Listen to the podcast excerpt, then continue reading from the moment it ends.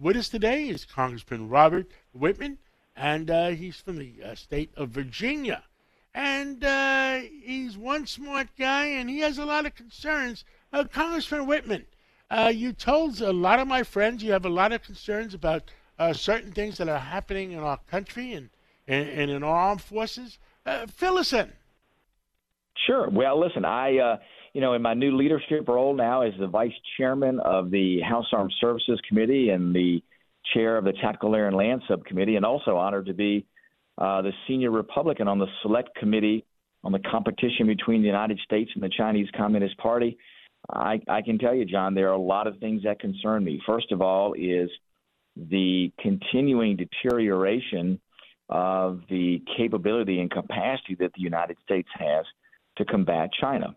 There's more that we need to do to make sure we counter what China's doing, not just in the Indo Pacific, but also here at home. I think we look at what happens every day with the with the massive amounts of fentanyl that come across the border and the deaths that occur from that, with Chinese entities trying to purchase U.S. farmland. I just talked to the governor of Virginia today, where they have a bill that's passed and he will sign into law that will stop those transactions.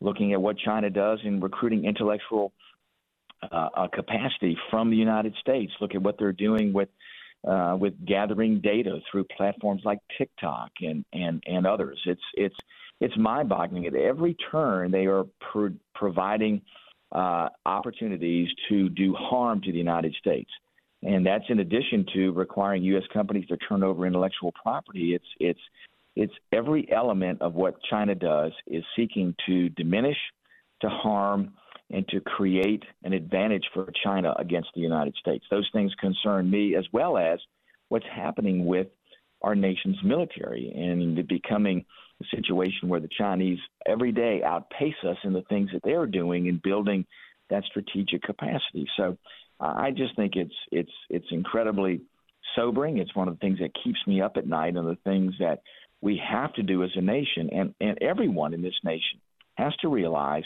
the magnitude of the threat that we face from China, and that it is going to take a very high level of determination and effort by this nation to counter that. And it's not going to be without challenge for our nation uh, and and for our states. We have to be up to the task on this. Now, there's we, we have been challenged a great deal by China. Uh, what's going on on our borders? Uh, what's going on in them investing in our universities and trying to change opinions in our universities, uh, what's going on with fentanyl. How long does it go on before the American people realize something is rotten in Washington? I, we used to say something is rotten in Denmark. Now we say something's rotten in Washington. well, I tell you that that's reflective of how people feel about this, and and I think John, what we've seen recently with China flying a spy balloon uh, over the sovereign airspace of the United States, we see the level to which China will go to in order to gain an advantage over the United States or to place the United States at risk. I think that ought to be a sobering moment for everyone. I think the American people are really starting to realize the depth of what China's doing, whether it's Confucius Institutes at our universities that seek to recruit that intellectual talent, what they're doing in vacuuming up massive amounts of data that will give them insights into what we do and how we do it through their use of artificial intelligence.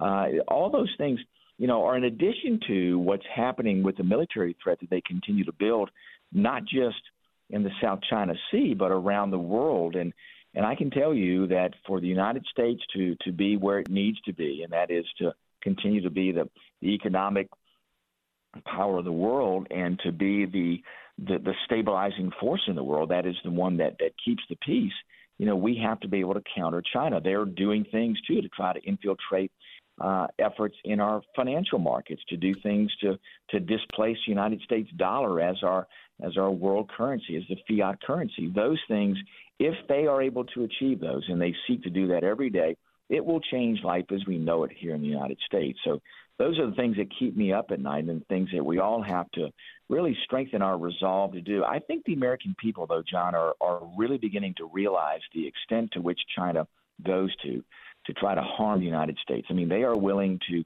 lie, cheat, and steal in every way, shape, or form to gain an advantage. We need to to realize that that's what they're going to do. They're not going to change. And we don't need to change how we operate. We are going to operate based upon international law, based on the ethics and morals that we represent as a country. But we cannot underestimate what the Chinese are willing to do and the threat that that faces uh, or places upon the United States. Well, Congressman, we hope common sense prevails. We we have to worry about our kids and grandkids to come someday. And um, thank you for all the hard work you're doing. We'd love to talk to you more, and we we'd like to talk to you again in the near future. Uh, but keep up the good work, and God bless America, and thank you for everything you do. Well, John, listen, thank you so much. And I want the people to know that even though we face these challenges, I am confident America is up to these challenges and that we will indeed prevail in this strategic competition with China. So our best days are still to come, but we can't underestimate the hard work it'll take to get there. We agree. God bless America, and we'll catch up again soon. Amen. Thanks, John.